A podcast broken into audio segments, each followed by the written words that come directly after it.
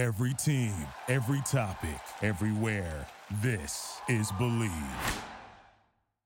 Welcome back, sports fans, to another sode of the Charity Stripe podcast brought to you by the Believe Podcast Network, the number one sports podcast network in Los Angeles. For those listening at home, on the road, in the air, or in the water, do you believe?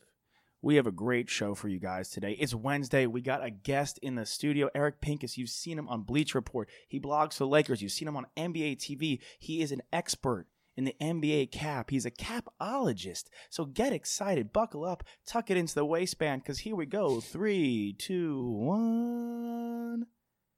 We're back. We sitting here, I'm supposed to be the franchise player, and we're in here talking about practice. Five seconds left in the game. Do you believe in miracles? Yes! High fly ball into right field. She is gone.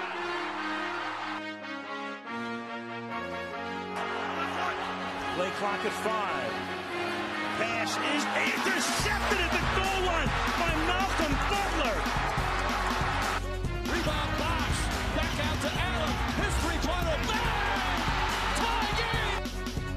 Gives it to Jenkins for the championship.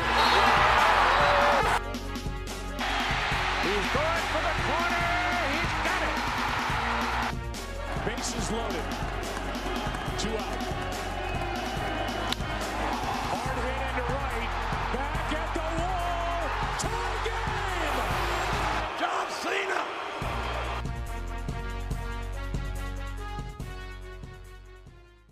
We're back, baby. It's the Charity Stripe. Pitch your free throws because they free. Sode 163. Coming hot at you guys and Sode 162. And I'm flanked on my right by defensive coordinator Alex Toss me the rock Tesopoulos. Unfortunately, Nicky Snacks Kreider could not be in the studio today. Wow, wow. He has the bird flu, which I don't want to alarm anybody. I don't fully, I haven't fully even grasped the disease or the sickness yet, but it sounds bad. It doesn't sound worse than the swine flu. But it sounds pretty. It's not worse than the, than the swine flu. Toss is a resident flu expert for those of you who didn't know. we didn't Influenza. really- yeah, he didn't. We don't really talk about it on the show, but Nick, Avian has- flu, I believe, is has- the, the technical term. yeah, he's got the bird flu. I, I'm curious to see which bird gave it to him because there's not many birds in Los Angeles. Nick's a big flamingo guy, though. He is a big flamingo guy, and he loves the San Diego Zoo. So put two and two together. Listen, Do you know the San Diego Zoo is one of the five zoos in the United States that has a panda? really? Yeah. God, we gotta go. We're so close. We're so We're close. so close. I'm so down. I haven't seen an animal like that's not a dog or like a rodent in so long, or a cat. So just like you haven't seen any animals that aren't like standard domestic standard animals. domestic animals. I'm just pretty, pretty limited. But Nikki Snacks Crider's unfortunately not here. But don't worry, it's Wednesday. We're dropping Thursday, and tomorrow is the draft. Or the day you'll be listening is the draft. So today, and what better man to have in the studio than Eric Pincus? We said in the intro, this guy is a cap expert. Like we know our shit. But this guy knows his shit. All right. So Eric, welcome to the studio, man. All right, thanks We're for having me, guys. to have Happy you. to be here. Yeah, yeah, yeah. absolutely. Can't couldn't be excited. We they gave us a list of guys we wanted, and I was like, boom, I want that guy. All right. He's gonna know what's good. So we brought him in. And as you guys know at home, we do four down territory with our guests. All right. So it's four questions. Last question always being the same. What's your favorite sports memory? And then we do two minute drill. We just rapid fire a bunch of fun, silly questions at you at the end. But Toss, you're gonna kick it off, man. Yeah, so I, I mean, you know, I played basketball in high school, got recruited for college, didn't go. Um, Josh likes basketball, big stats guy. Mm-hmm. Um, but I think you know most people who who track basketball, pay attention to what's going on. They they're looking at the free agency market. They have their team. You know, like I'm a Mavs fan, so I'm paying attention to people are talking about Jimmy Butler like coming and visiting Dallas. But I don't really understand what that means necessarily from a cap perspective. So talk to us about what a capologist, what that really means, mm-hmm. and a little bit about you know what that means for these teams and for these GMs who have to consider the cap space when they're when they're looking for new free agents to bring onto the roster and, and to make roster moves. Well, I had to add the word to to like Microsoft Word spell checker because Yeah. it's not like a, a word. I don't know if it's in the dictionary or not, but it, it ultimately there are rules to the game, Mhm. right? When you play basketball, so there are some obvious ones, right? You can't uh, shoot free throws if you get fouled. Uh, the half court line, the dimensions of the court, it, traveling, you can't run with the ball, e- et cetera, et cetera. So that's important for those 48 minutes. but the rest of the time there are rules that are very similar that apply to the teams themselves in how you build out those teams, and they have a very set, structured set of rules Yeah. that they have to go by, and so it's uh, up to the general manager, and it, they have to understand how to build this team, and they rely on someone like a capologist, or maybe they are a capologist, to understand what the heck is going on with all 30 teams because it, you can't operate in a vacuum, right? Like if you want to make a trade, you have to negotiate and get a deal with at least one other team. Right. If you want to go after a free agent, you have to know what free agents are there, what the market is, uh, who else is chasing them. Like, so if you want Jimmy Butler, who else has money to go get Jimmy Butler, Right. right? Who are you competing against? If you're trying to make a trade, who else is making an offer for that guy? All those little details, and then those they're the big picture, you know, the Jimmy Butler things, but you don't necessarily you get one or two or three maybe stars. Most teams have one at best Right. sometimes, but you've got to flesh it out with good players on the cheap. Find ways to make smaller trades and get th- those value players. So uh, there's a lot that goes into it. It's a it's a, a thing where you have to have a, a four year, five year plan. And the good general managers, you see who they are, and usually it's because their teams are are performing, or if they dip, because it, it's inevitable at some point Mhm. their dips are short and they come out of it really strong. So that, that's that's the service. I do mine more for the general public instead of a team. I'm I'm looking into moving into working for a team at some point. Uh, but right now I, I'm I'm the capologist for the people. Is there is By there the like, people for the people. I Love that. The. Gettysburg capologist over here. Uh, so is kind this of like an organization though? Like, are there a bunch of capologists that come and meet together? Uh, not exactly, but there are like it, it's like a language that you can speak, Right. right? So like I can't have a conversation with everybody about certain things that I value, that I know about, that I say to someone, they'd be like, "What the heck are you talking about?" Right. right? Understood, yeah. But there are some people who are, you know, experts. I mean, Larry Coon is sort of the godfather of, of this, and he's a good friend. He wrote the salary cap FAQ, which I recommend if you're interested in this sort of thing. Just Google it, and uh, it's actually just CBA FAQ, and it breaks down in. It's still complex, but it breaks down like super, super complex legal legalese. The actual CBA is like 600, 700, 500 pages, whatever it is uh, and, and it breaks it down into something digestible, but it, it's not like light reading anyway.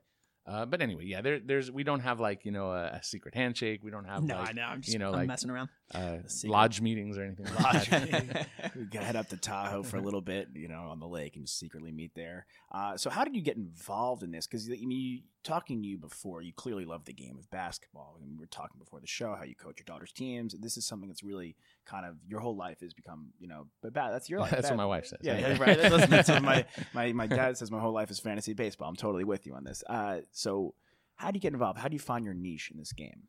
Uh, well, at some point I was, I actually came up a baseball fan, and at some some point, uh, started to you know get. I, I grew up in L.A. for the most part. I'm from New York originally. Grew up in L.A. though, and so uh, during the era when there was Nick Van Exel with the Lakers, I also had bought like those packages with the Clippers back in the sports arena where it was like a ten game package. You got to see uh, the Bulls. I got to see Michael. You'd see the Lakers twice. You'd see like uh, Charles Barkley would come with the Suns, but he would never play. It would always be like he'd be in a suit and he'd be hurt. Yeah. Like he would. I don't know. uh, so I don't know if I ever saw Barkley play with against the Clippers, but uh, that was. I just you know I was a fan of the game. Uh, loved seeing those great teams, and then uh, at some point I started to write about it and realized like, okay, there's a job where they pay you to go to the games because I was going to the games. I'm putting money into it Right. like there's a job where someone pays you to go to the game why wouldn't i get that job Mm. and so i f- somehow within a year or two had that job right where i was getting in the beginning you know some peanuts you know some light money but eventually i worked for the la times for four years. I worked for bleacher uh, basketball insiders etc uh, and then as far as like the salary cap side of it i realized if, if i was if my beat was the lakers which is at the time it was the, beat, the lakers and the clippers writing about them if i wanted to project where they were going that's what the fans wanted to know. Like how do you get better? How Right. does my team improve? How do we get to the championship right that's what the fans want to know What's next? right and so i realized oh it's there there's a, a pathway to do this and I, I would listen to the radio or the post game show and fans would call up and they'd say stuff that like dude i know that's not legal that's not even you can't be mad at the gm for doing something that, that they legally can't do right like the celtics legally couldn't trade for anthony davis and have Kyrie Irving on the roster at the same time. Right. It's like a it's a quirk of the rules, but it's a rule. And so if you're which a lot of people don't understand. Right. And Yeah. but to the fans decrying, you know, just freaking out because they're not doing it when it's not legal. Like I, I want to set the table. Let's talk. If we want to, we can yell and scream and have all kinds of opinions. That's what fans are. That's what that's what the whole internet. That's what Twitter's for, right? But at least let's be talking about something that is is possible. So uh, over time, I, I started to learn how the rules work. Uh, read the CBA FAQ. Became friends with Larry just because we met in Long Beach in, in at the summer league before it moved to to Vegas. It was at, over at the Pyramid, uh, and became friends and learned through him, and eventually made friends with a lot of people with teams because when you cover and you go to the games, eventually you meet people, you befriend them. Generally, a friendly guy, Right. You start talking to people and. Uh, you ask questions, and, and over time, I started to build up a knowledge where at, at a point I sort of eclipsed certain people who would work for teams. Where now they started, you know, I would know a little bit more because they're doing other things. Like their their job isn't to only know this, Cap. you right so then they people would start to lean on me a little bit and, and ask me questions which is kind of cool so every so often a team will ask me some questions and uh, i certainly offer my advice in, in writing form uh, to rob Pelinka just by writing my, my stories for bleacher and uh, everything that's not gone right so far uh, with this anthony davis thing at least on paper i've been writing about and you know this is how you need to do it in this order in this way and it doesn't look like he followed that but we're, we're still in tbd territory Right. we won't know until July. and, You know, we'll find out soon. I mean, the Lakers, org. I guess we could kick it off into the next down um, because you covered the Anthony Davis trade. We've read the article. I think so many people have read the article. When I had read the article before I even knew we had you, so that was exciting for me. Um, they sent Anthony Davis. For those of you who've been living under a rock and didn't listen to the last show, Anthony Davis was sent to the Los Angeles Lakers for Ball, Hart, Brandon Ingram, three first round picks, most notably the fourth overall pick. Uh, Toss's mom, my mom, our intern Miguel, which is, if you guys know Miguel, is pretty much just like a pity throw in, but he was sent over there too to New Orleans. And they just bring back Anthony Davis, right? So moving forward, in your opinion, who are the Lakers target in free agency? Did they go after a big fish? Can they go after a big fish? Or are we talking a bunch of medium sized fishes? Well, that's that's the thing is they, the deal isn't done, and it can't Right. be done because they they can't match salaries. Salaries have to match within a certain number, Mhm. and they're over the cap. So when you're under the cap, it doesn't need to match. Mhm. Uh, they're over. They'll be under on July July 1st, but you can't make those trades until Till July the 6th, as 6th, a yeah. moratorium. Uh, and so uh, that's the question, right? Like, so the timing is is right now with the deal that is reported, uh, which is exactly what you detailed, other other than some of the uh, additional accoutrement that you threw in there. Uh, that there's like they don't have the room to get like you're worried about Jimmy Butler. They can't go after Jimmy Butler. They can't go after Kyrie or Kawhi. They don't have enough cap room for a max slot. They they max slot. have in the range of 22 to 26, 27. Mhm. Call it 20 in that range. That's where they are based on what the rules are and where what's been reported. Now, that just because it's been reported doesn't mean it's, you know, like it, sometimes what's reported is lacking Mhm. and there's little details that reporters didn't get.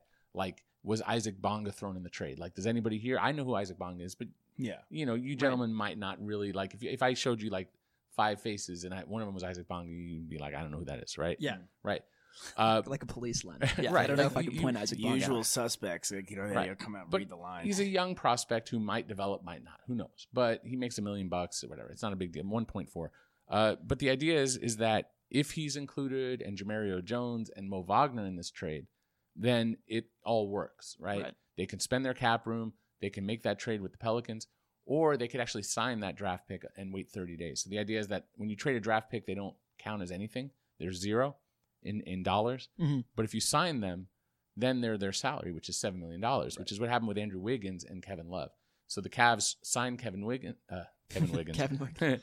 uh, Andrew Wiggins, and then they waited 30 days, and then they made the deal to get Love, and that that's that's part of that was the the big move they made to get Kevin Love, which uh, was a huge part of why they won. I mean, ultimately, you know, I mean, not some people aren't big Love fans. I'm a UCLA guy, so I you know. did you. I love Kevin. He's Love. great. He's, So- they, he, they would not have won the championship without him. right, and blatant. True, true. And so that's kind of a similar move that the Lakers can make, but they're re- like kind of at the mercy now of David Griffin, who runs the Pelicans, because he could say, "No, I don't want to take Bonga and, and these guys," or he could say, "I'm not waiting 30 days. What, why would I do that? Right. Why would I help you build a championship team?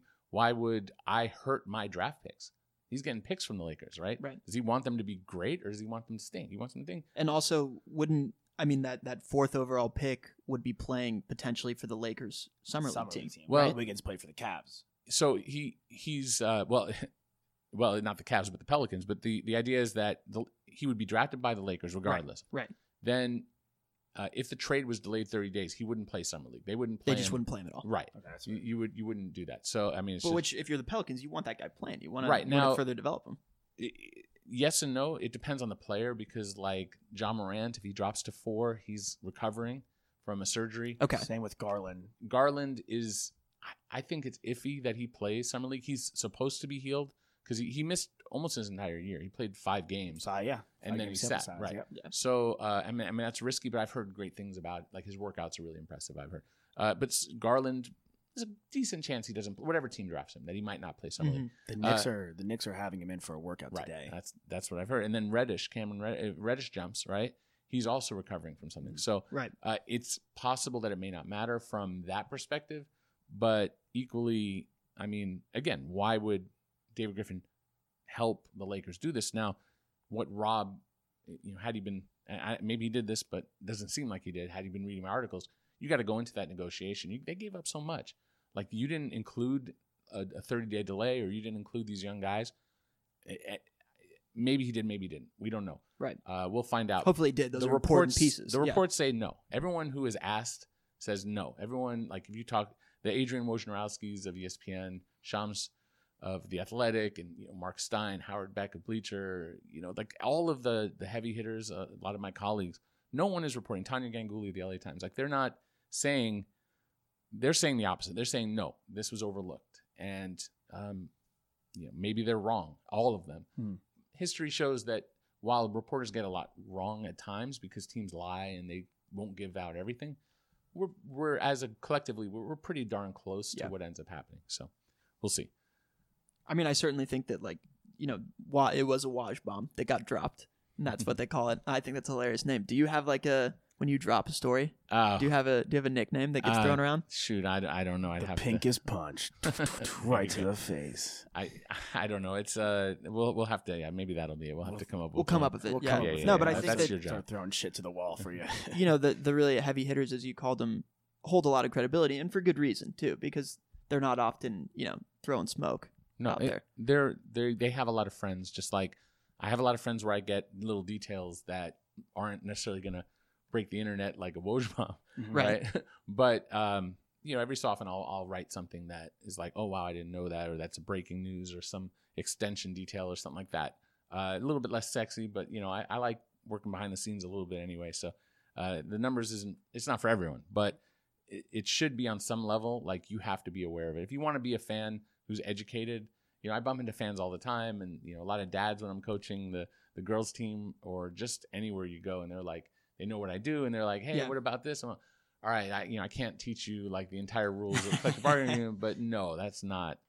You know, get that out of here. You know, it's like, come on, let's let's keep it real. Let's keep it real. So Keep it light. It's a, you know, it's my daughter's basketball game. I don't know, I'm trying to coach too at the same time. You know, keep it tip of they're the pretty, iceberg. they're they they're pretty respectful. You Yeah. know, like I've got uh, I keep the same girls as best I can for about two three years now. So like you know I've got how you build the championship team. yeah, man. yeah. Well, we've won a bunch. We've won a bunch, but this last season, you know, we just uh, didn't didn't work for us this last season. We got to the playoffs, just didn't didn't get it done. So as a championship team, the the Raptors, I mean, bread and butter. I think the re- I think the biggest reason they won was I, I was speaking to my friend the other day.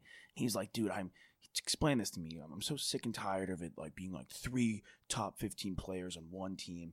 And then that's how you get to the champ. I'm like, well, listen, man, the Raptors, yeah, Kyle Lowry. I mean, we did our top 25 ranking. K Lowry, I think, was a 23, 22, 23. for us.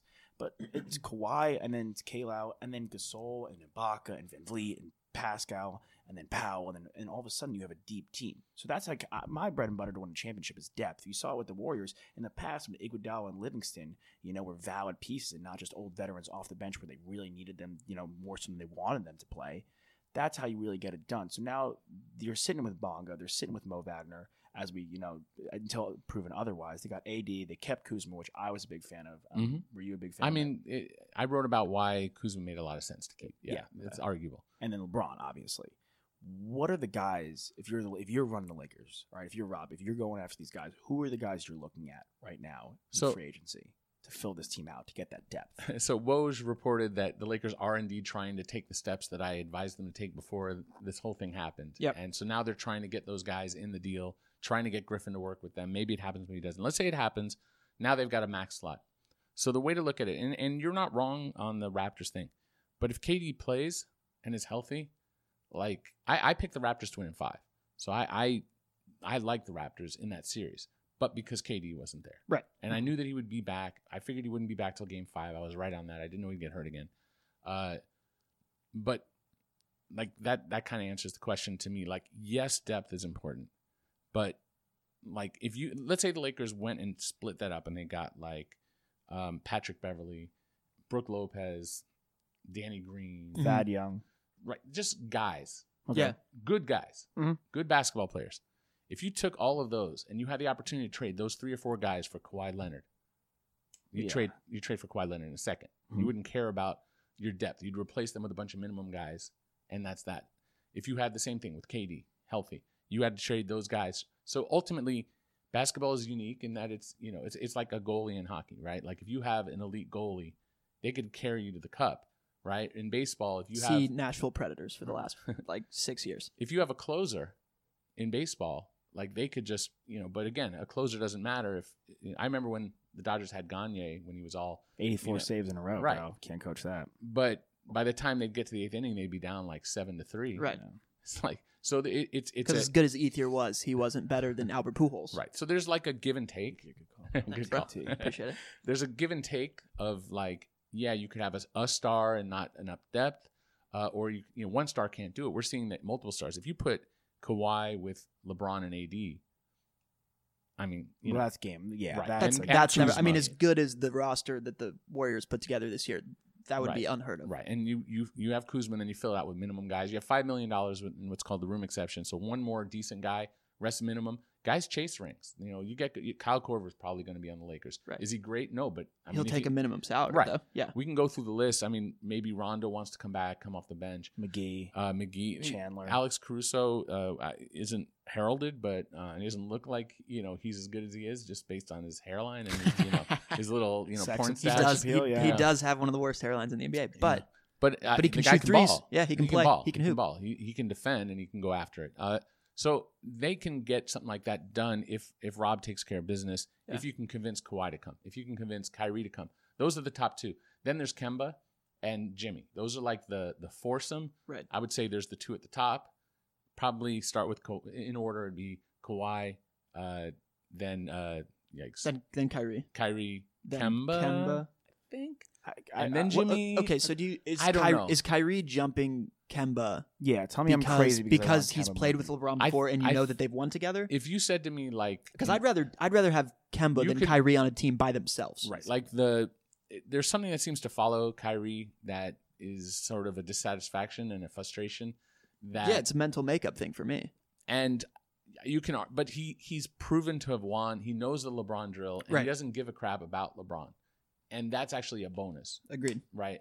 Like the a friend of mine joked that like the reason Kuzma's still there. You remember the play where Kuzma like pushed LeBron and shoved him to get into a defensive spot like LeBron wasn't where he's supposed to be in the rotation. So Kuzma just shoved him. That might be why Le- LeBron wanted him to stay because he's like he doesn't care. He's like willing to push me around. Yeah. Maybe that's true. Maybe that's Kyrie doesn't give a crap. And it's real easy. You know, I, I watched Kobe forever, and there were guys who would get on the floor with Kobe who would just pass the ball to Kobe and watch. You see it at the kids level. You see it. At any, the the ball goes to the best player, and then the best player has to create something, and that's not really great basketball. Right. You know, you you you want you need that As much as you need that number one mm. guy, you need five guys to win. Right, and you Yeah. need you need guys who are willing to take on because if all that attention's on LeBron and and Kyrie's going off and doing his thing, now you got to get Kyrie taken care of, and now Anthony Davis is there, or you've got Kuzma if he can find his jump shot, which I think he can with this group. Now it's like, man, now you He's got gonna free. right. Yeah. So Kemba is probably now we Kemba's proven on the college level, the collegiate level, that he's a champion, but uh, hasn't had a chance to show in the NBA. You might get to the championship and realize, oh, Kemba's not that guy, right? We know Kyrie is that guy. Hey, Uh, he hit that shot, man. That's when that was a game winner. Right. So he he's a special player. Hmm. You can debate it.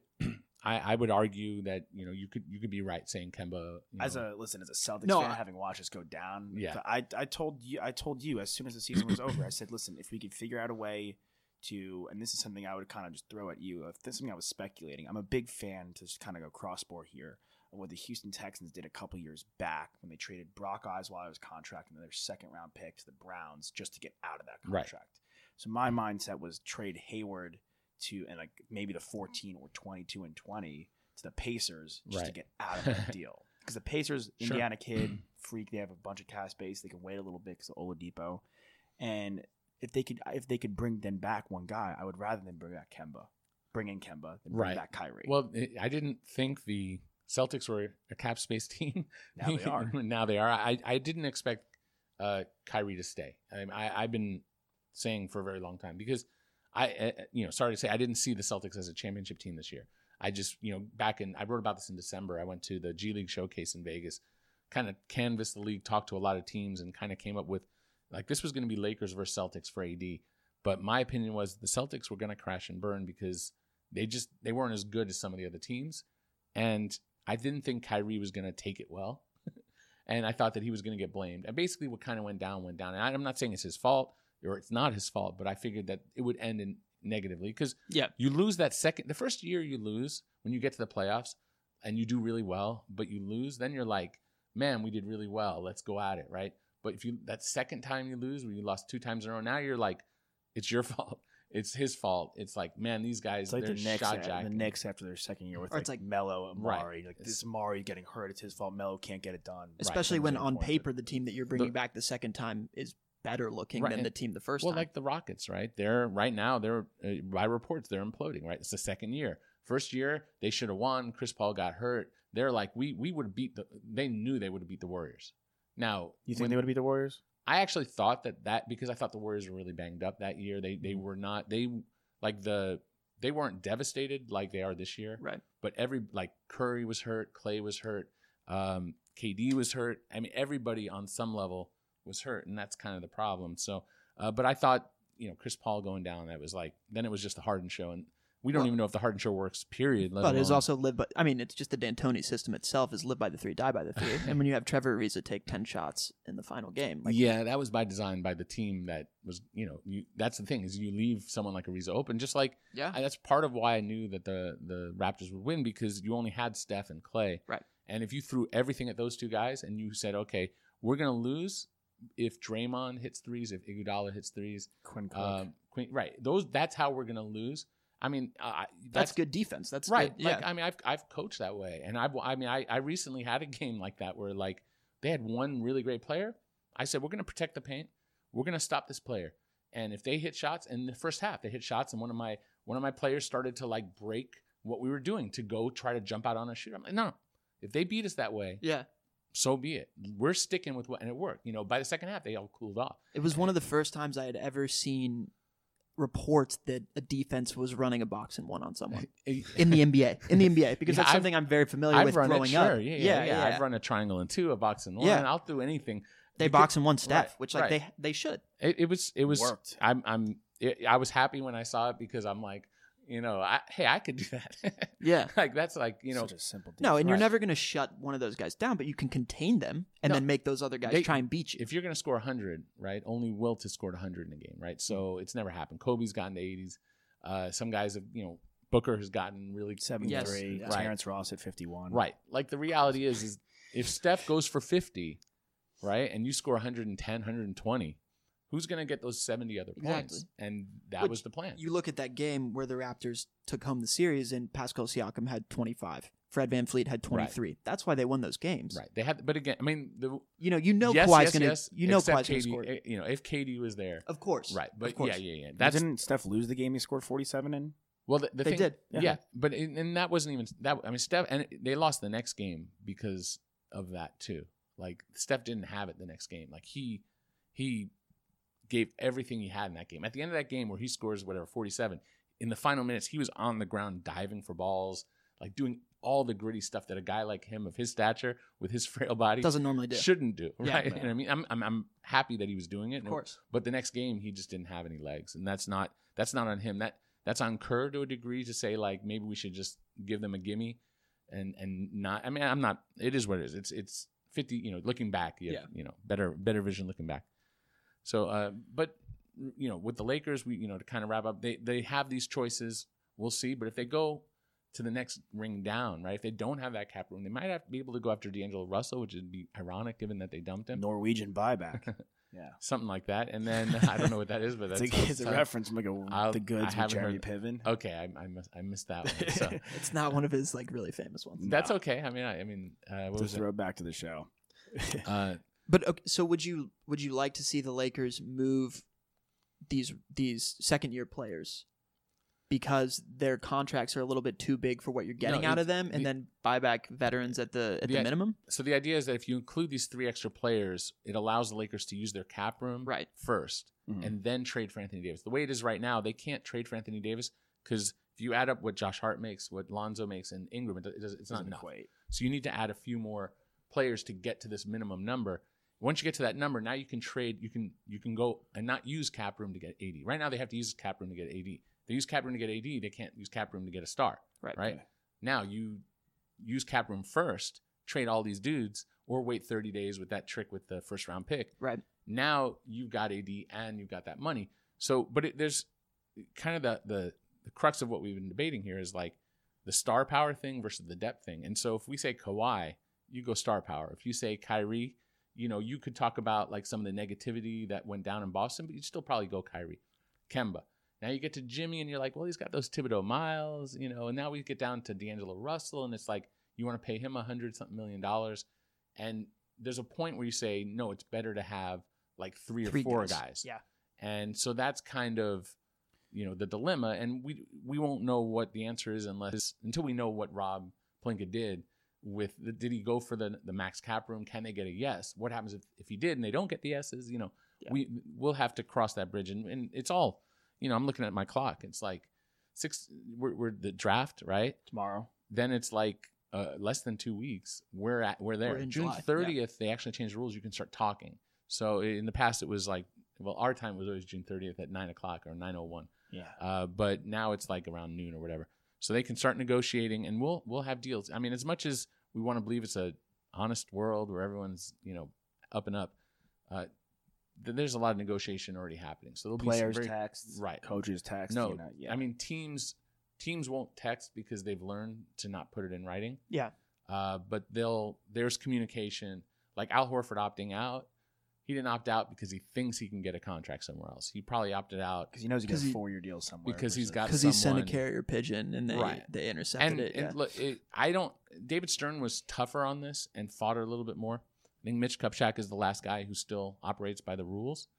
Uh, you know, credit to him, but no one else does, and I don't think Adam Silver really cares as long as it's out of the public spotlight. As long as guys aren't saying public things, or if you know, in the case of, of the Lakers with Paul George and all that, they're not like acted, actually texting and communicating with uh, with the agent there. So that was kind of a, a problem. But if you don't get caught, like, and you're doing it right by you know doing wrong, doing it rightly, Mhm. then they'll just you know look the other way. If you're the Lakers, though, do you look at a guy like Tobias Harris?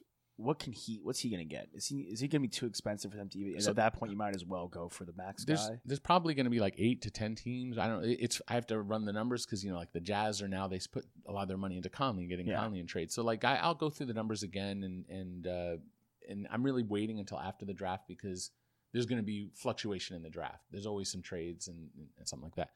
Uh, and then I'll know exactly how. But if you have like, let's say you have ten teams with cap room, and you've got like five guys who are really max guys, and then after we get through those four names we talked about, the D'Angelos, you get to Julius Randle, you get to Tobias, you get to so you know Lopez even. yeah, Lo- Lopez, Vucevic, Vucevic is nice, dude. Well, I mean, what's what's Bogdanovic going to want? right? I mean, it, Bogdanovic shouldn't be a max guy, Of course right? not. But where He certainly elicits more than the ten million he was So- getting last year. the- do the teams do the teams that don't get the stars do they overpay to get Khris Middleton? Right. Right.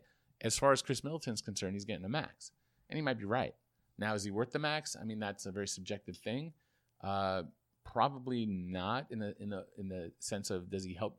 Maybe, maybe if the Bucks pay him that and it helps them keep Giannis long term. I think he's worth it for the Bucks, but maybe yeah, not it, for it, it's team. like a it's a circumstantial thing He because to be the Bucks third- need him to win. He has Right. to be your third best. Like if, if Is there another guy that they can get that's better than Khris Middleton and No, what he provides? right, no.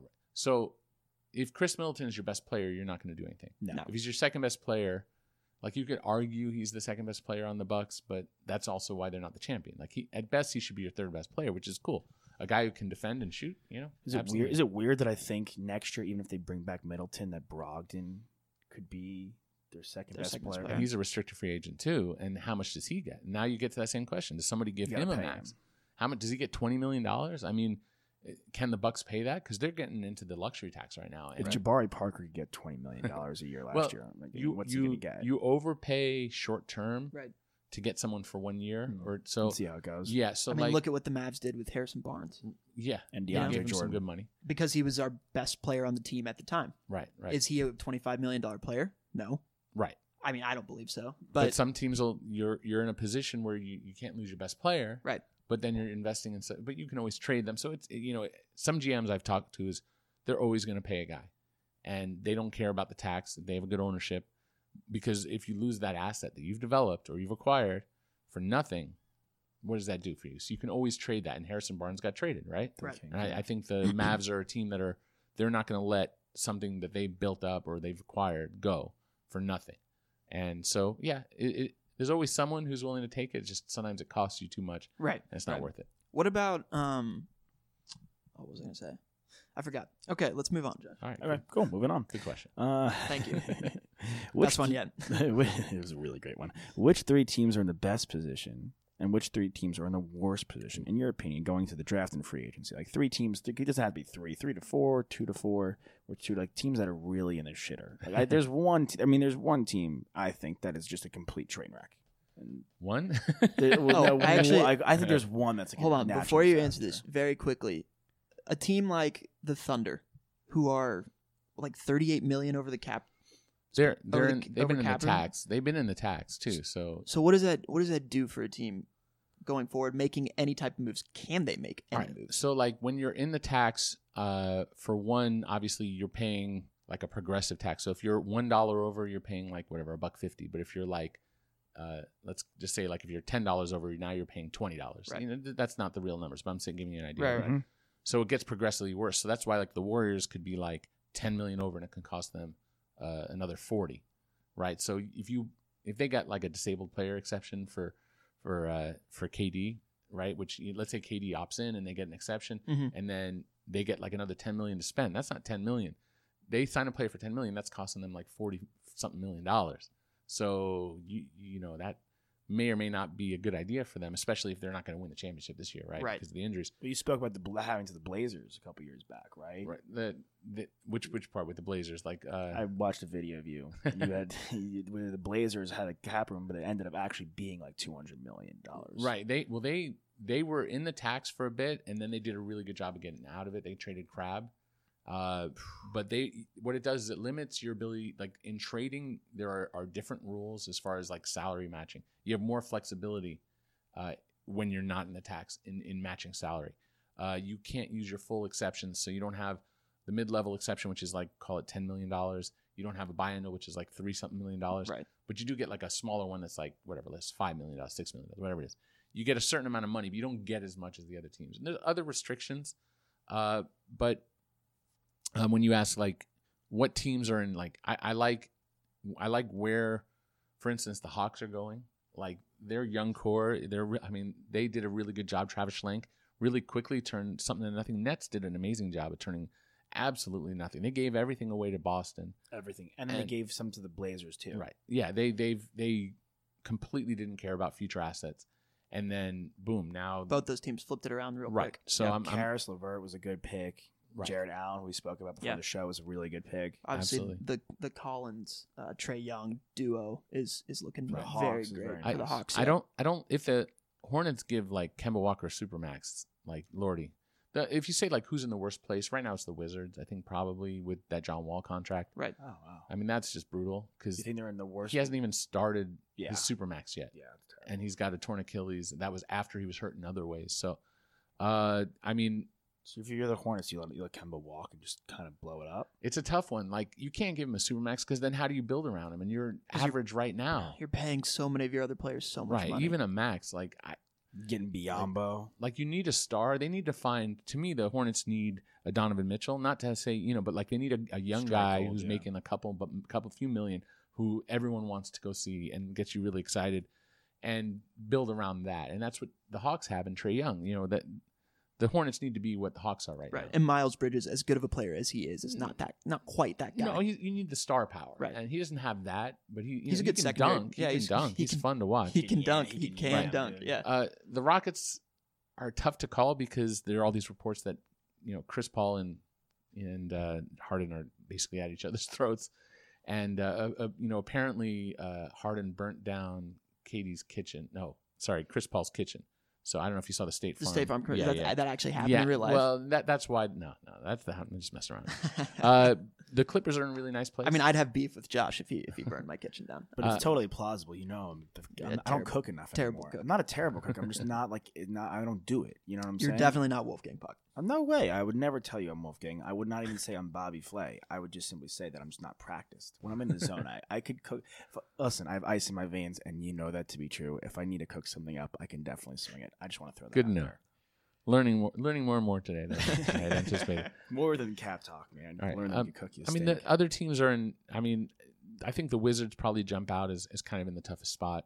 Uh, I think the Heat are in the worst position. That could call me crazy. the the only reason I would say that they're not in the worst is because they're while they are in no man's land, admittedly so, the the contracts aren't. I mean, they don't go on forever, and they're so like this next year they're kind of yeah they're they're there's nothing going. Nothing can happen. You go to the year after that, and yeah, they have a lot of contracts that aren't shouldn't be there. They've got like 16 million to James Johnson and you know whatever. Kelly Olynyk, Dion Waiters, uh, Justice Winslow is solid. I like Winslow. I like Josh Richardson. But each one of those contracts are between like 10 million and like 16 million, and a couple of them are player options. So maybe they opt out. So like after a year, they're going to be start to get to a point where they could trade off some of those guys, and some of them you want to keep.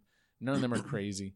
So I while mean, especially guys like Olynyk and James Johnson who are getting up there in age. I mean, you, you can you'd like to keep. I mean, if I'm the Heat, I'd like to keep Richardson and Winslow if I right can. exactly but you're you're And you compare compare that to the wizards where next year john wall right now makes 19 million for the season. Starting next year he's making 38 million then 41 then 44 and then a player option for 47 so compare that to like all those guys added up on miami like equal one john wall who can't play right now. Right. right? And they couldn't even win when they had john wall healthy. They were never like elite anyway. They were always like a a tier two team like that would be like yeah they're fun they might get to second round Basically, you were just talking about them in the sense of oh, they have the third best guard duo in the league. And- Right. And other than that, there wasn't else that you were talking right about. like the the combination it was like Steph and Clay it was like McCollum and and, and Damian Lillard, and then Wall and Beal. and then Wall and Beal and uh now I mean Wall is just it, it's it's amazing I mean I, I don't know what they're gonna do long term like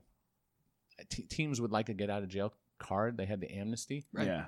Uh, but a lot of teams hated that because why should a team be able to get out of jail free? You know, especially the ones that the bigger markets can afford. Not, I mean, Washington's probably middle market, but it's like, uh, you know, some of the like Indiana would be not be a team that would be able to afford to pay forty million dollars out for a guy, even though you stretch it and that money you know cuts down a little bit.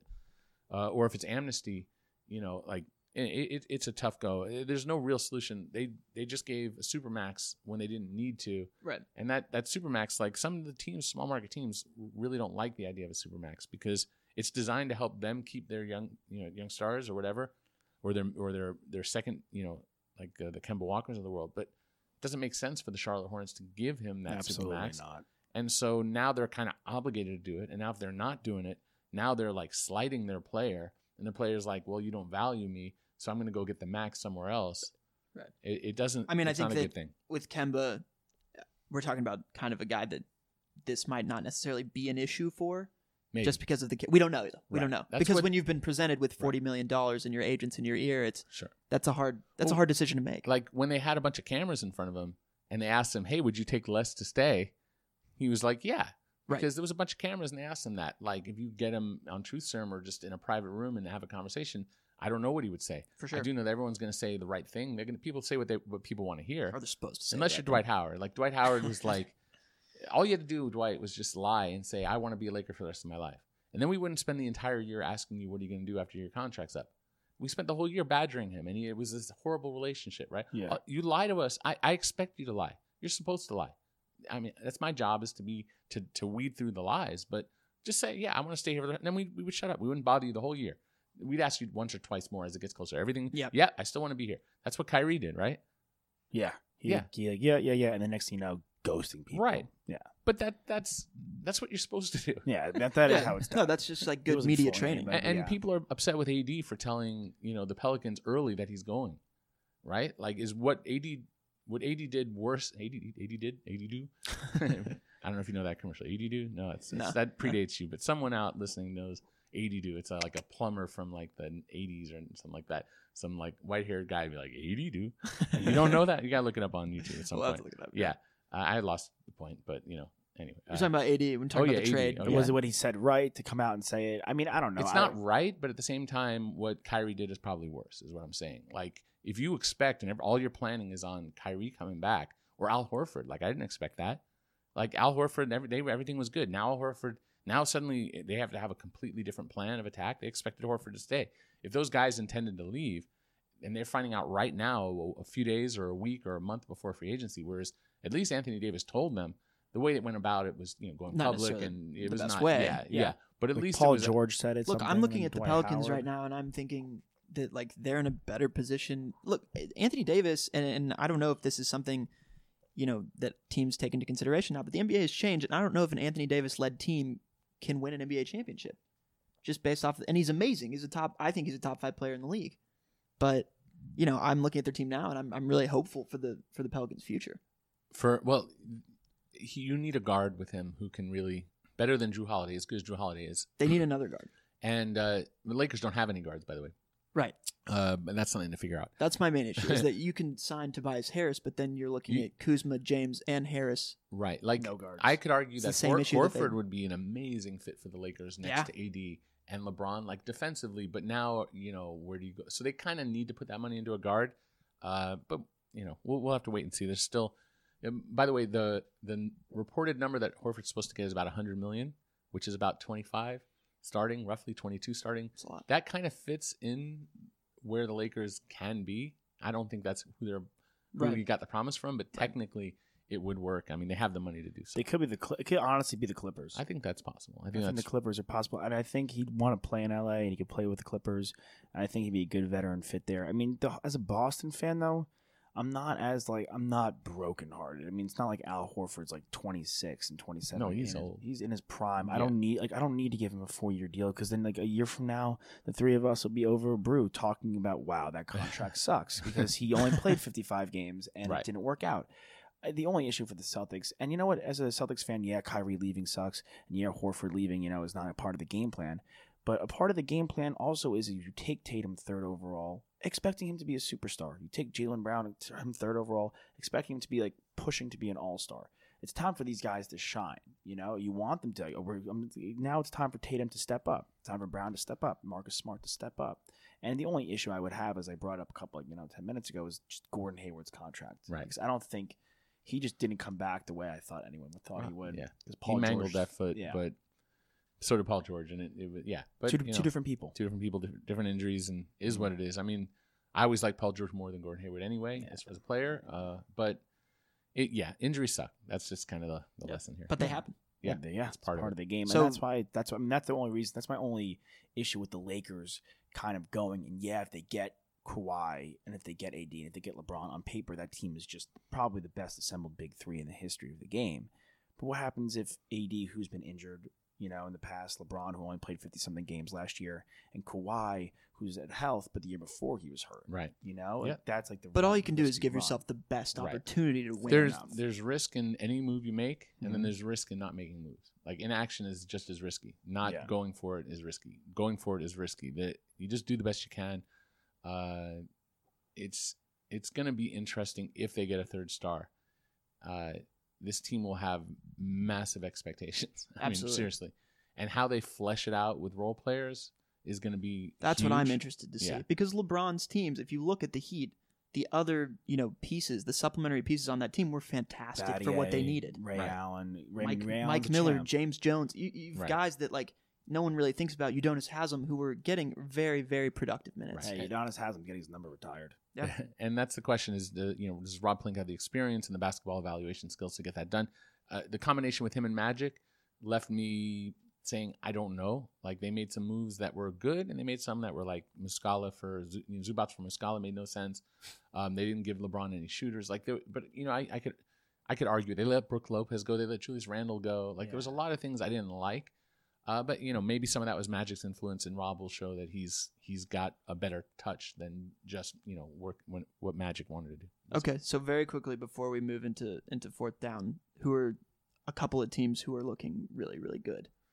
Well, that's uh, I, mean to be determined, but uh, like I mentioned, you know, from a lower level, like the Hawks being uh, a team that's building towards the future, Mhm. uh, and uh, pulling it up here, we're going to see the Clippers are in a really nice place where they've got some nice young pieces, they've got good management, so they've got a good coach, they've got cap room, they have Gallinari, they have room for one max guy, they can move Gallinari and get to two. They could get to two either way. They could even stretch Gallinari, which doesn't make a lot of sense, but waive him uh, and that would get them there. If but with KD going down and, and whatnot, I think Kawhi they have a shot to get Kawhi. Some people say all the reports say he's going to Clippers over Lakers if he leaves the Raptors. I don't know if that's true or false. Uh, I don't. uh, He's a tough guy to read. Yeah. He doesn't really you know communicate uh, uh, particularly well. I mean, uh, other team. I mean, I I like where the Kings are going. I don't know if I would say they're in a great spot. Uh, the the Suns are always kind of in you know in limbo. Uh, the Magic are starting to get somewhere. Uh, another team it's hard to prop up. Yeah. Uh, you know the Knicks. It, you know, let's move on. I don't know. Well, Knicks they- are always hard to read. They're the Knicks- Hard to usually, read. They look it looks promising on I think, paper. uh, they got a lot of the- room, a lot of young pieces. but are they going to get anybody? You Yeah. know, they traded Porzingis, which like he didn't want to stay, so they traded him. But like, why couldn't you get to a point where he wanted to stay? Right. So whatever. I mean, Bring in Russell though. If, if like the Nets get Butler and Kyrie, and then they go after right. The, D'Angelo. the Nets are the Nets are in a great place. Uh, they've got great management. Great. Co- they're like the Clippers. It's kind of like the Lakers and the Clippers and the Knicks and the Nets, where the Lakers and the Kn- Knicks are the headliners. Mhm. and the Lakers appear to be succeeding in- in some ways, you know, despite themselves, you know, where they haven't made a lot of good moves, they made a lot of confusing moves, they've had a lot of turmoil, whereas the Clippers are just like good move after another, good management. Doc Rivers, man. Is this the most like up in the air that those two like competing city franchises have ever been? I mean, which one's We've better? never seen like those two teams compete for each other at the Right. same year. Where this is a Lakers versus Clippers in free agency and a Nets versus Knicks in free agency. And I mean, at least in my lifetime, in the in the two thousands, the the Clippers never could even touch the Lakers. Ever. right. Well, yeah, I mean ever since uh, Kobe got hurt, it's been all Clippers. until right? Lob City really Right. came through. And but the Until Nets Lob City, and yeah. the Nets were in New Jersey, and then now they're in Brooklyn. But by the time they got to Brooklyn, it was honestly like the D'Angelo Russell trade was like the biggest thing for that franchise. Right, and that was a huge Vince thing. I mean, it helped Lakers too. It helped them. You could argue it got them Kuzma or Josh Hart, depends on your point of view, uh, and it helped them get. They technically could have kept Russell. They didn't use the cap room last year, that they, but it got them at least in the discussion to help get LeBron. I mean, these are like sliding door things. You know, like if they don't have slots for two room, two slot, two max slots last year, maybe LeBron doesn't come Mm-hmm. because he thinks, oh, I've got someone else coming, and then oh, it didn't work out, but at least he's here. So you know, there there's no real way to know. Right. But, but uh, I mean, there there there are teams out there. You know, the Nuggets are they do a really good job of of drafting and putting teams together. That's how you- They did a lot better than than they expected. I don't think they expected to be as good as they were. Uh, But we, lo- I loved them. I, I really, I think they were a top three team for me going into the year. I, I, I can't really recall. I think I, they're going to continue to be really good, but um, There's a limit, you think? Yeah, I mean, I I'm curious. I, they they need a little bit more. Uh, Millsap is a little bit older. He's He's he's, old, he's yeah. the most important piece on that team beyond the stars. Like without him, they're they're like a six seed. But they have to, they have to upgrade that though Right. to Yeah. really compete. I think. Yeah, well, As Millsap gets older. yeah, he's he does he's only got so much. He's got a an expensive team option. They can let go of him now. My understanding is, is they they understand his value and they'll probably keep him. Uh, but like I feel like they're I like Gary Harris. I like you know Jamal Murray. Jamal. You know they're they're just feisty. That's a deep team. Uh, but they're I I don't I don't know if they're there where they're like maybe they still have an upside that I don't see yet. I just think they're I think Murray can. I think Murray can still make one more jump. Perhaps, and that would be huge. And, then they have Michael Jokic Porter is amazing. Jr. Yeah. Michael Porter Jr. Right, maybe seen. Michael, maybe maybe Michael Porter Jr. is the answer. Uh, I just like I'd like to see kind of like a replacement of like Will Barton or you know, He's scrappy. you he's know. good, but I just there's not enough. Their their supplementary pieces aren't like exciting enough for me. Yeah, they're they're. I, I like where they are. They have some flexibility. They have a good roster and good management too. You know, a lot of it is it starts with the management, but that's not always the case. And there are teams that fall into things, or you know, and the Lakers are probably an example where they've had all these. You know, Magic just quit right last day of the season. I was there for that. It was insane. Uh, and yet here they are. They're going to have AD, and they may end up with with Kawhi too, or someone else, or Kyrie, or whatever. Kemba, and they may be leapfrogging all these other teams. And uh, so, well, well, there's no magic. There's no one way to do it. There's Yeah. no easy way to do it. It just either happens or it doesn't. And in most cases, it doesn't. I could be I could be on the wrong side of this, um, but I think you win in the draft. If you look at like uh, the the Nuggets, probably behind the Warriors, the second best drafting team in the NBA. And then if you look at the Bucks nabbing Giannis at 15, Kawhi at 15 for the Spurs. I mean, you brought up the Orlando Magic, who have some nice cap space, and you know they can make a move for a guy. Yeah, I don't like I don't like where they are in the draft. But they're right sitting now, at though. 16. If you get, but like, look where the Hawks. We bring up Hawks and Collins and Trae Young. Kevin Huerter was a huge pick for them. Yep. He was like Yeah. a steal in the teens and 20s. You know, if they could nab like a great player at 16, where Romeo Langford, Kendall John, uh, Keldon Johnson, where these guys are going to be, if Yeah. one, they get lucky on one of these guys. I mean, I've talked about it before. Like uh, my impression of this draft class is that the like 13 to 22 is not nearly. I, I think we might see more players in the second round that are, Right. that end up being better than this 13 to 22. Yeah, someone's going to take Louis King and be stoked. yeah, I'm not a draft expert, but the basic impression is, Yeah, this is these are assumptions. There. making, It, it, it was at first it was like a one player draft. It's just Zion.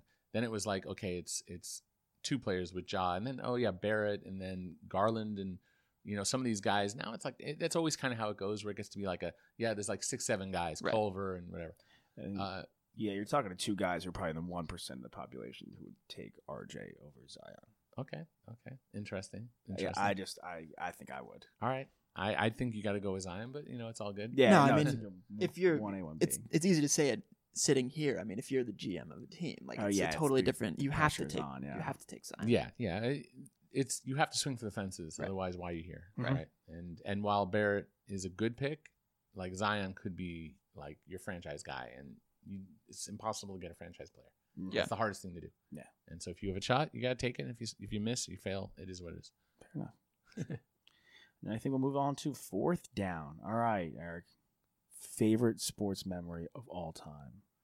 Uh favorite sports memory. So rest in peace. Okay. Uh Billy. Billy Buckner. Oh, Ah, I was a Mets fan growing up. Uh it's a family Oh, thing. It's a family thing. Uh my father was a, a Yankees fan, but my mom's side were all originally Dodger fans, uh, but then they left. So like if we go historically, you know, predating my existence on this earth, uh, they were Dodger fans, and then they became Mets fans because if you're a Dodger fan, you hated the Yankees, Right. So you couldn't, Brooklyn. right? You couldn't. So they waited, and then and then the Mets came, and then Mets were terrible, and then they were the Miracle Mets in '69, which you know was '63 Mhm. to '69, six years to win a championship. That's actually Mets had a reputation of having like a being a joke, like being the Clippers of you know whatever at the time. You know the Clippers aren't that anymore, but back in the day. It's a weird thing that happens in Right. like the Marlins, the D-backs. Right. It's like a weird thing that happens in baseball. Yeah. So, uh, but I that was like the first sport where I was like just obsessed with like I, I watched every game. I was in LA, but I would watch. We had you know WOR and Kiner's Corner, Ralph Kiner, and like I used to watch all that. And my uncle's big time you know Mets fans, and Mhm. we would communicate. You know, uh, I guess via phone back then because there was no other way. Rotaries. Right. I don't even. I didn't mail letters or something like that. I- Yeah. Carrier pigeon, like I said before. Yeah. Um, but that was like, and I just I remember just being so down because that game was lost, and then Mookie Wilson and the ball goes through Buckner's legs, uh, and the, and the Mets get that game and they end up to win win the whole thing, and that was like the joy of sports, and that was like because that I watched them when they were like in seventh place. Yeah. Now you, there's no seventh place anymore because of realignment, but there was a point back in the day where they were like either in seventh or sixth place guaranteed, and their best player was like Lee Mazzilli, like. I don't know if anyone knows that name. I don't know right. who that is. That was like, yeah, exactly. It was like, it's like if you like, you know, I like Tobias Harris, right? But like in like 30 years, are people going to remember Tobias Harris from this era? It's going to be No. like he was like a really good guy who helped the team do well. You know, maybe, maybe he ends up on a championship team, and, and I like I like Tobias a lot. I covered him with the Clippers, great dude. Yeah. But it, Lee Mazzilli was kind of like that, like a really good player, but like not your best player at the time. Can't be. and, Yeah, and they were a terrible team. So when that all happened, and, and then of course like following up, it ends up all the Mets were on cocaine, and like Yeah. you know the they had all this drama. Right, there was a lot of problems. Like all of and them. so it- you know, and, and I started to grow up a little bit. I'm like, you know, at this point, you know, I'm gonna move on. From you know, I, and I moved on, kind of converted to more of a Dodgers guy, and then eventually, you know, got to like that that era as I started, you know, watching Nick Van Exel and uh, the Clippers, and, and they were terrible, but I got to see Michael play and all those guys, and I started to fall in love with basketball, and that was that became my sport. So my best memory is is that I remember where I was, you know, like in you know by myself, really on the phone with my actually I was on the phone with my dad who was the Yankees fan, and just screaming and freaking out, and, you know. So uh, I, I've seen some incredible things in the NBA. I mean, from great moments, seeing championships, uh, seeing terrible, terrible moments. I was there when Shaun Livingston tore out his knee. Yeah. Um, I was there when Kobe tore his Achilles. I got to ask him the question, you know, will we ever see Kobe play again?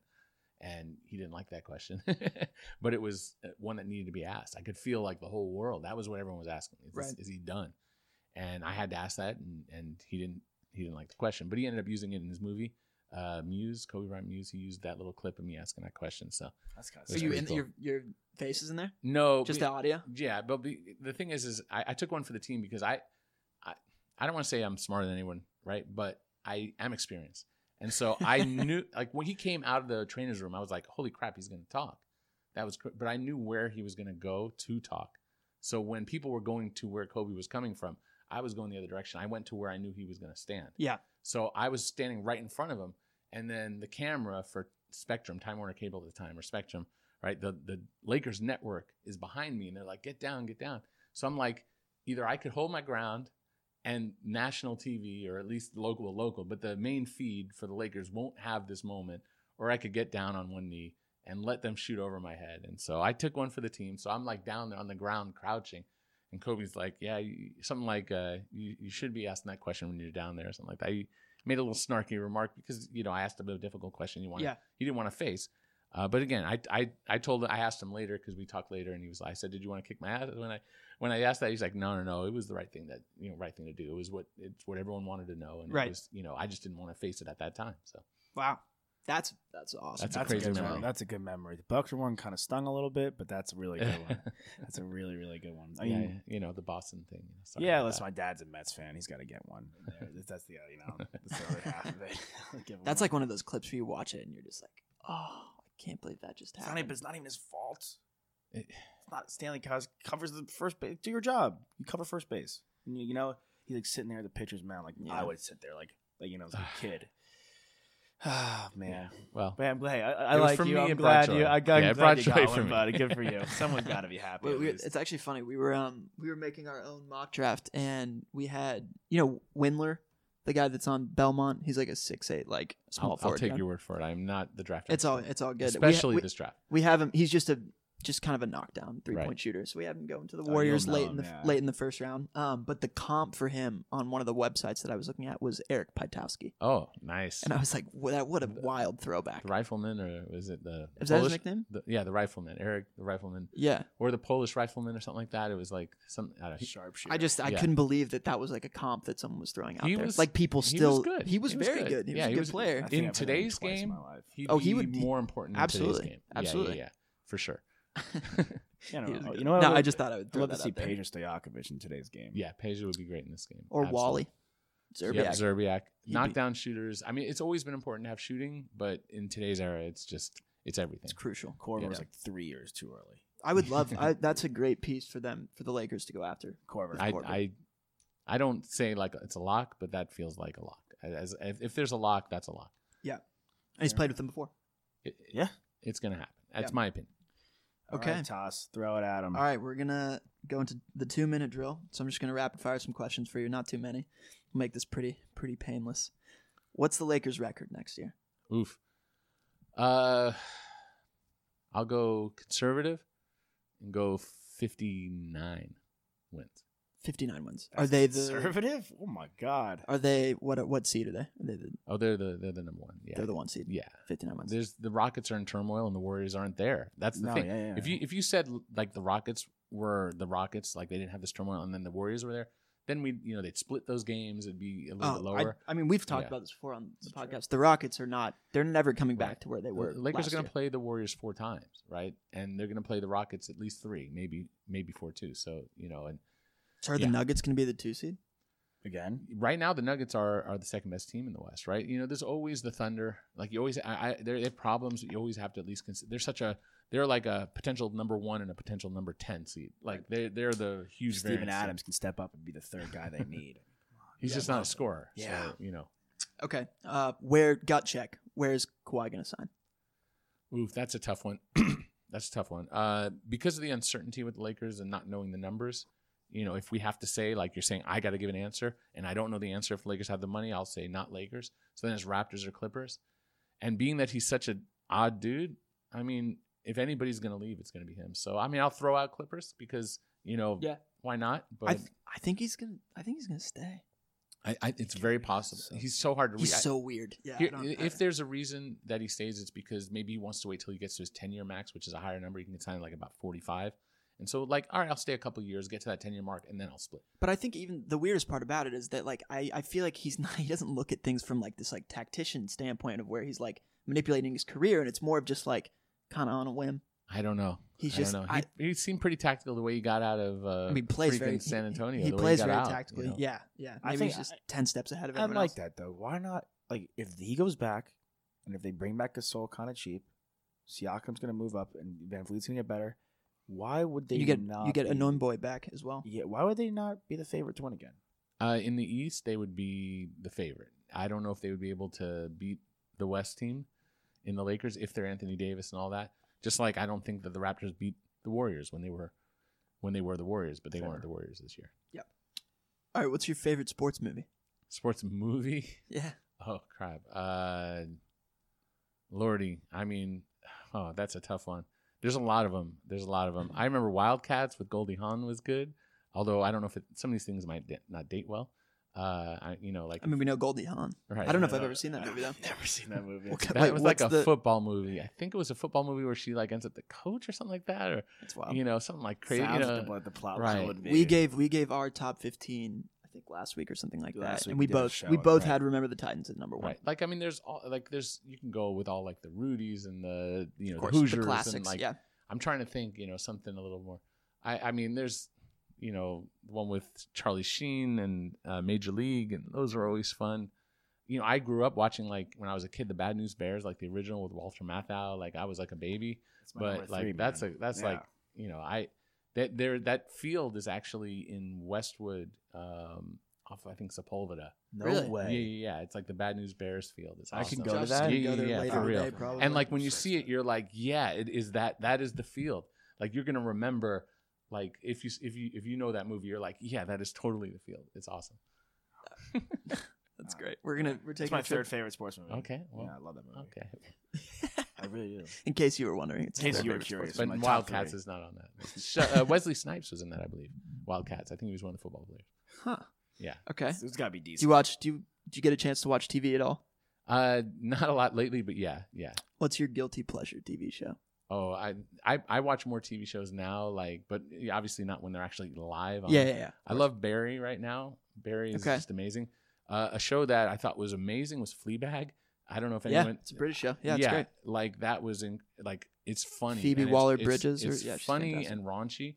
So like, uh, but it's also sentimental and touching. So it, it, it's really Okay, really but th- good. those are good shows, though. What's your guilty pleasure TV show? The show that you're Oh. kind of embarrassed that you watch. Oh crap. Uh, well, so like I, I I could say that like, and I've kind of moved on because of my schedule. But my wife watches all that trash, right? like she can't get enough of it. So like. I watched for years with her. Like she would have me watch like America's Next Top Model. She would watch the. She still watch The Bachelor and The Bachelorette, and all my kids watch that. And it's like so ridiculous. She loves all that stuff. She loves The Housewives. Was Yeah. there any Uh, point where you're like, you're like, uh, you sit down, you're like, I don't want to do this in 30 minutes, and you're like, you're enthralled. Oh no! I, by the time you get into it, you're like, oh no, I don't like that girl. You're I don't like that one for- no, become that- invested, yeah. I don't like that girl for him. He, she's she's a gold digger, or, or the other way around. No, you Yeah. yeah, uh, you know, it's it's uh, it is what it, I probably got more that I you know I'd have to think about that, but yeah. Uh, I, I can blame my wife all I want, but like you know, I could have gotten up and, and after a little bit gotten you know after a month like well, wh- when are we gonna watch uh, you know, but no, I haven't watched the last few seasons. The, the kids still do, but I've, I've schedule got a little too crazy, but yeah, Yeah. Thank God imagine. for you. yeah. All right. What's uh? I t- I told you these are fun. What's your go-to karaoke song? Oh well, see, so the thing is, is like my wife is a professional singer. Okay. Um, she recorded with Tupac, Dr. Dre, like all the like legends of that era, the '90s hip hop era, right? Like, so she's got like platinum records on the wall. It's the coolest thing. So we go to karaoke. She can go out there and like sing, and so Is she not want to sing because she's a professional singer, or does she like loves, doing it? She loves okay. singing. okay. She loves singing. All right. So that. when we, when we we would have we would host these karaoke parties at one of my kids' schools as like a fundraiser, and so like my job is because I don't really sing is to follow her up because if she goes up and sings, everyone's like intimidated. But then no one has any problem following. you lower up. the standards. Right. Yeah. right now, yeah. so I can do like actual quote singing. I can do like "Ring of Fire" by Johnny Cash. That's actual singing. But where I excel, eh, because I'm not a singer, my range is very tight. I have a very small range. I could do the low low parts, right? Uh, is I can do a lot of those like hip hop songs, like you know Humpty Dance. I did at my wife's my wife's birthday party the other day. I did and, and I did Humpty Dance, and I'll kill that stuff, right? I'm I no I I'm I'm legit good at it, and of course it's always in front of a home crowd and of, drunk friends. So Right, that, yeah, that right. helps, you know. Uh, so I could do a you know like eh, we do American Boy. My wife does the the the Estelle part. I can do the Kanye part. No I way. can- that's yeah. that's a great duet song. awesome. That's a great duet. yeah, it's it's very good. it's a very it's mostly female. You know, Kanye has like two parts and one of them's short, but um, yeah, no, I can do everything. You know, like it takes two. You know, all of those classics from that era. Jump around, Mama said no. Okay. Jump up Yeah. on stage after she goes. cool, Jay. They will always say Said Eric Knock. Pincus took one for the team, for Kobe, for this.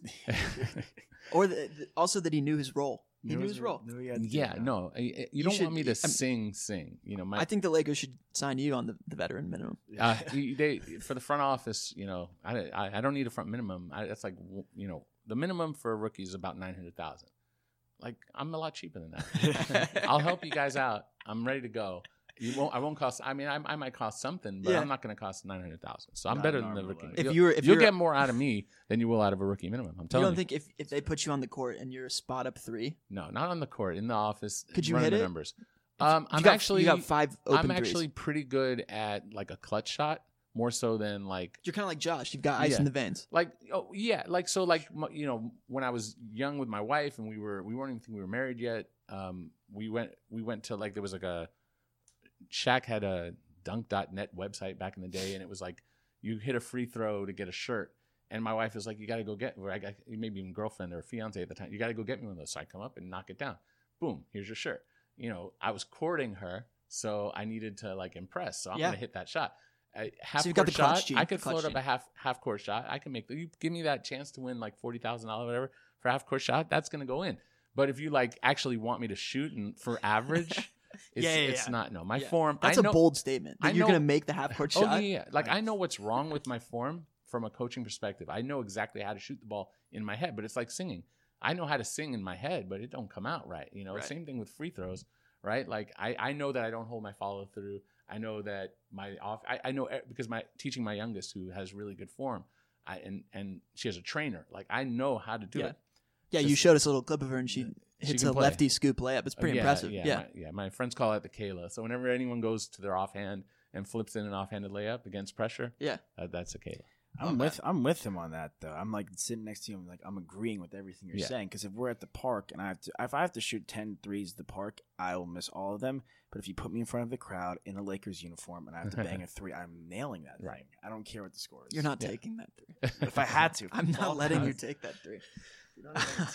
All right. Jordan or LeBron? Uh, well, I mean, you got to go with the ring count, right?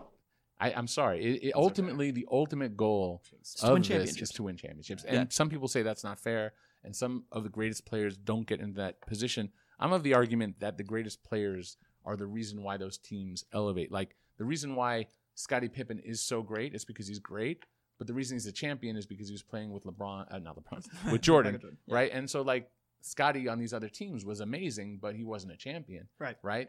Uh, it, it's the best players who push them. Like Kobe's will and drive was problematic at times, right? Like going one on five, right? But ultimately, he drove that team to titles. Now he wouldn't couldn't do it without Pau, couldn't do it without Shaq. Certainly, Shaq. Those were Shaq's titles that Kobe helped bring in, Right. and, but the ones he earned. Uh, what what LeBron has done is amazing. Uh, he's a, an incredible, incredible player. Uh, and it's is it fair that he had to go up against the Warriors with KD? Like the first year, he went up against them with like a couple of plastic spoons and a knife, right? No Caleb, Right. No, No help. Kyrie, yeah. Right. So whatever. Next game, next year, get it done. Year after that, injuries again, and injuries, injuries, injuries, and like J.R. Smith, like boneheaded, most Dude, boneheaded decision. like you win Yeah. game one on the road, that series completely shifts. Right. Like it just changes the psychology. Puts them it. on their heels a little bit. Maybe it doesn't happen for them, but dude, you just ah, the the opportunities in life come when you don't know. Like they're there, and your opportunity's there, and it's gone. And some people are, as you say, you're a clutch shooter, right? You're going to hit it in the Mhm. opportunity. Some people, oh, I didn't realize that was my moment, and J.R. had one of those. Yeah, that's. I was there for that. I, You were there. You were I, the I, game. oh, oh, yeah. I, uh, I thoroughly enjoyed that moment in person because I was so confused as to what was happening. Because you're like, wait, what, what, what, is, what, what is he doing? Uh, uh, uh, we're like, wait, we're, we're all the media. We're trying to like right. Wrap come up around. with wh- this was the reason. There was a reason, and no, no, there's no. There was no reason. There was no reason. He just screwed up. Yeah. inexcusable. So wait, but Bill Russell isn't the greatest player ever, though. So, Or Robert Horry. so well, okay, well, we could do a whole show on why I think Robert Horry should be in the Hall of Fame, uh, but that's. A Do you think story. Andre Iguodala should be in the Hall of Fame? Um, you can argue it. History. I think if Robert Horry is in the Hall of Fame, then Andre, Andre. Iguodala Yeah. absolutely Yeah. belongs there. I don't think Iguodala should be in the Hall of Fame unless Horry is in the Hall of Fame. Okay, that's and and and that was exactly what spurred on the most. Re- I have this debate on Twitter like annually or biannually, every couple of years or every few times a year, semi-annually. So the idea is is that like Bill Russell and Wilt Chamberlain were the best players kind of of their eras, right? And uh, Wilt Chamberlain was by far a better player than Bill Russell. but Bill Russell won title after title after title after title with a bunch of guys who dribbled. When they dribbled, they were looking at the ball and they shot 37% from the field.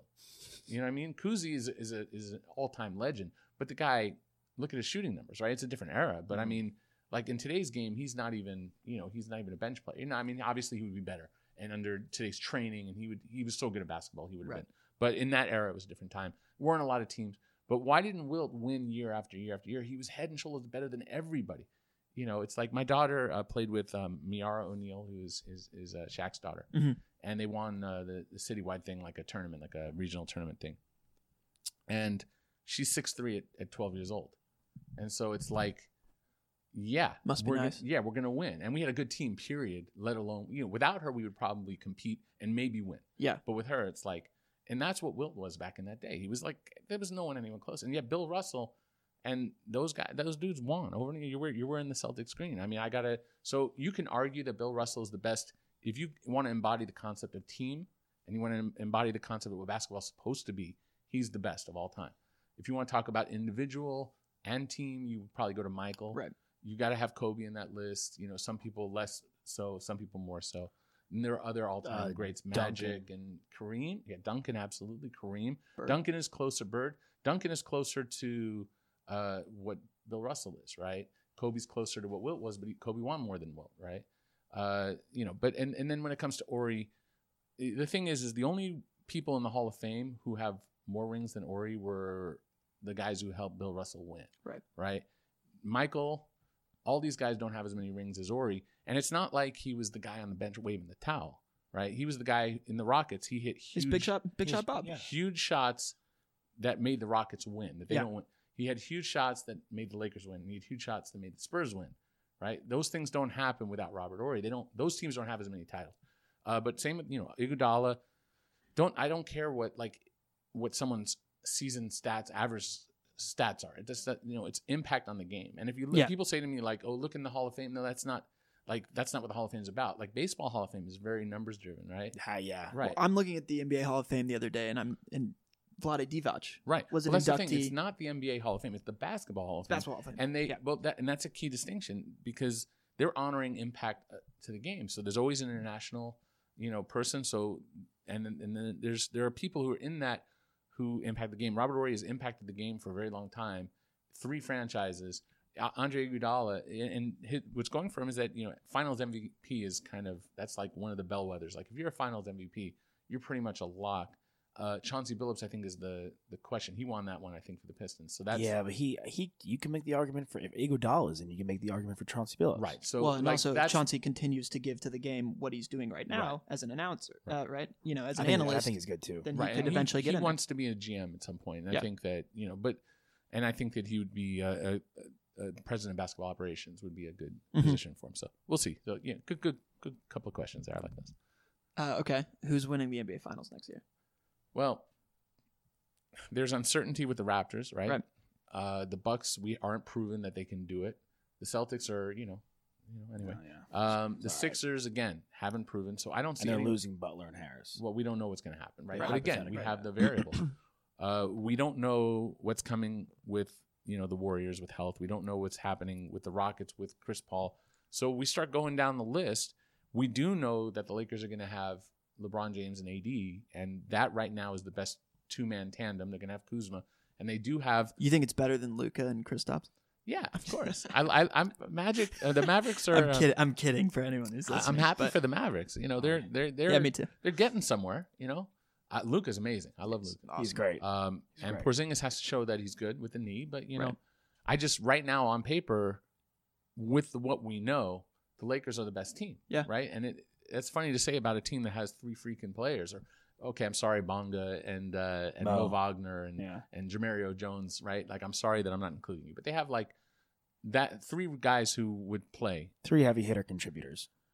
and yet we could say that you know we don't know health, but right now we don't know that they'll be hurt. But we do know that KD is hurt. We do know, you know. So with Yeah. what we know, that's where we're at. It's Okay. unfortunate that we have this uncertainty because a lot of it is from injury. But as, as someone who's covered the game so long, especially in recent you know time where there's been so much certainty, like you know, like you knew year after year the Warriors were going to the finals, Right. right? Is do you kind of enjoy this up in the air aspect of the game we're seeing right now, where it's so unpredictable? Yeah, I mean, you want that variability. You don't want to.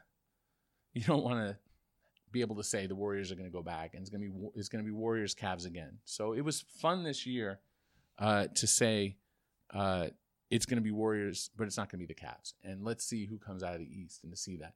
Uh, I'm, I'm excited to see what comes out of the West, and you know, might not be LeBron and all that coming. You Mm. know, it might be something else. And if so, I mean, who who isn't? I mean, it, I, I you, you it's it's it's a tough one because it's really great for the brand of the NBA to have those rivalries. Right. Like you think of the '80s and you think Magic and and and Bird, Right, yeah. right? Uh, you, you think of a lot of what the Spurs going against Shaq. Yeah. Um, Pistons, Pistons. Lakers. right? Pistons, Lakers, Pistons. Pistons, a lot of Pistons there, like Pistons. Uh, it- yeah, and, and then the Pacers and some of the what they did against uh, Michael in those battles, or the Pacers and the Knicks. There was some things that Knicks, kept yep. or the Heat and and you go to the nineties, the Heat and the Knicks had some great rivalries. Mhm. Like, but the top, top, top rivalries, that's like generational, and like you, we're gonna remember forever that this time when it was LeBron versus the, the Warriors, Warriors, and yeah. that's gonna be like this era is what is going to be defining it, and they'll be the Raptors will be great. You know, they're kind of like the Pistons right now of that year, not not the Isiah Pistons, but the the Chauncey Pistons, right? Right now, they're like, yeah. yeah, they're like, a, okay, they're a one shot.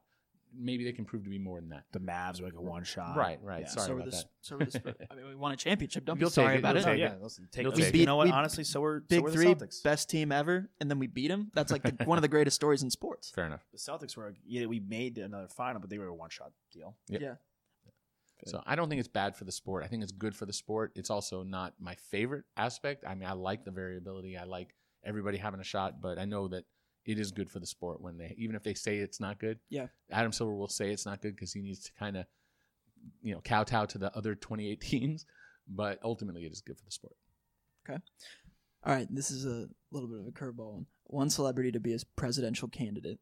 Who would it be? Oh, a celebrity to be the presidential candidate. Who, I think we've learned, you know, that, you know, maybe that shouldn't be the path. I mean, obviously, any politician is a celebrity. Yeah, kind of by yeah. default, I mean- but we're talking about like a Hollywood type. This is just like a hypothetical. If we're gonna this is a hypothetical. if we're committing to this, like uh, my my, I'll to give you an example. Our the show's running team is Dwayne the Rock Johnson and John Cena. That's who we're putting. So I'll. I'll my my wife just worked with The Rock, uh, or Dwayne Johnson, whatever. Uh, and if you look on his Instagram, um, she's like in a in a choir in a church, and so uh, like that's what you know the the, setup was, right? Mhm. And so uh, the Dwayne Johnson. I don't know what to call him. Johnson, Dwayne, The Rock, DJ. He, uh, he has the, there's a, a fan of his who's in hospice care whose nickname is Grammy, and so he gets all these people who are on the set of his this thing to they do this whole thing where they just give all this love and praise to this this fan of his, and then the choir sings Amazing Grace, and it's just this beautiful moment where it's like this dude is so genuine. He's going out of his way to do all this. So, I mean, it's it's the kissing baby thing. You know, it's like you see someone with that kind of compassion, and you know, Yeah. this was more legit than just like a fake. You know, there, there was, and, and my wife having worked with him was like, man, this guy's awesome. So, um, you know, some people have said Mark Cuban, you know, all that. Like, I know Mark, and Mark's a smart dude and all that, but Very smart guy. I, you know, I, I can I could go with the Rock after my wife having that interaction with him. I could go with that. I So- mean, sure. who's his Who's his running mate? Who's His- his vice? I mean, Oprah is, you know, I like Oprah. Let's be honest. I Yeah. mean, you know, I That's a that's a powerful duo. yeah. I'd Oprah rather over Ellen, I'd for rather sure. go Oprah as probably the top of the ticket, and The Rock is like the As number the two. number two He's guy. like the muscle. I actually Yeah, like that. I yeah. think that's kind of I- a, i- that's if, a nice. if yeah, forced to like balance. pick, I'm not saying that people like that are qualified.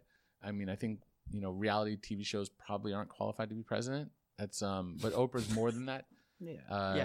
Look what she's done for so many people. Look what The Rock does. Like, who's going to step up against The Rock in a meeting?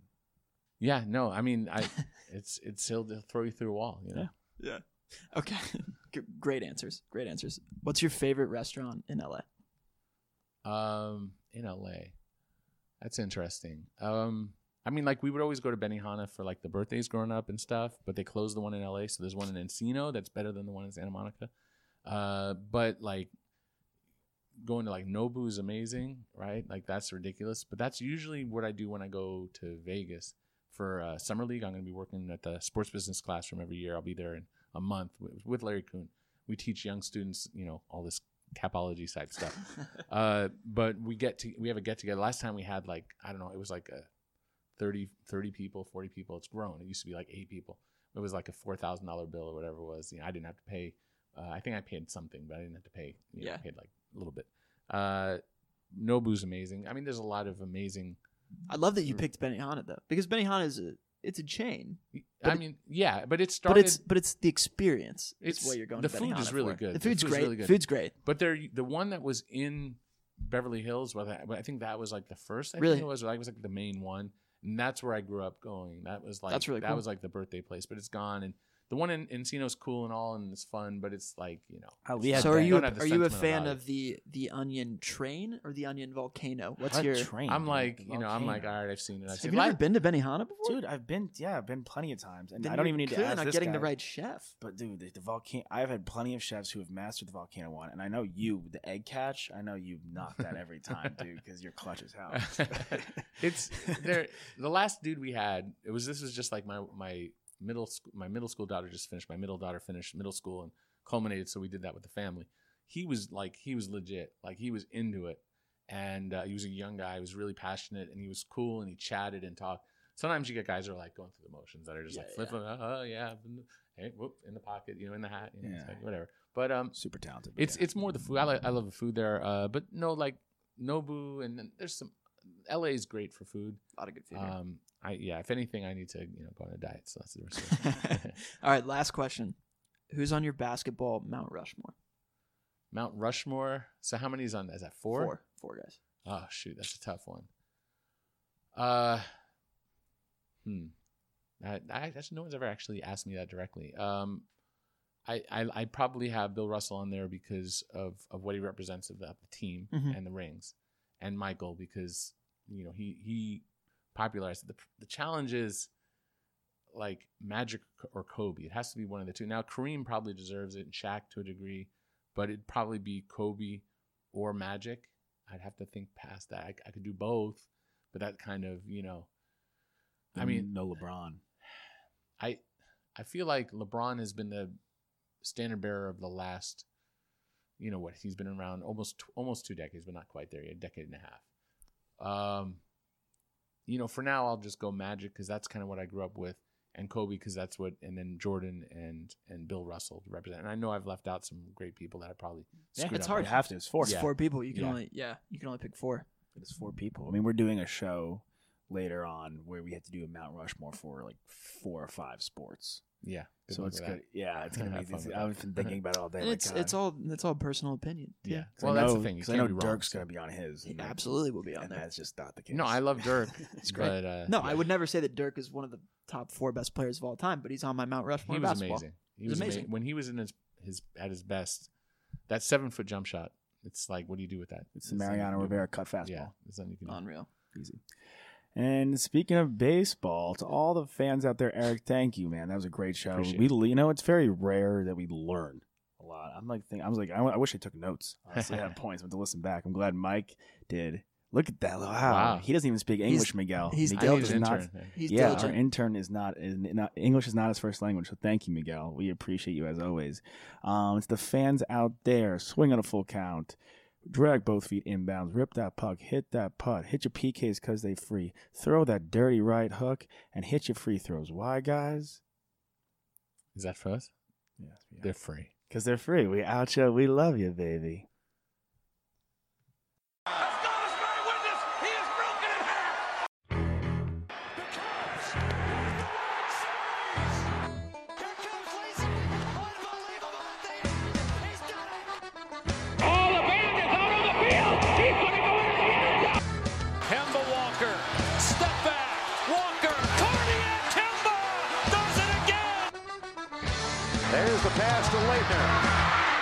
Puts it up. It's Lillard. He got the shot off. Oh Derek Jeter, where fantasy becomes reality. Anything's possible. Anything's possible.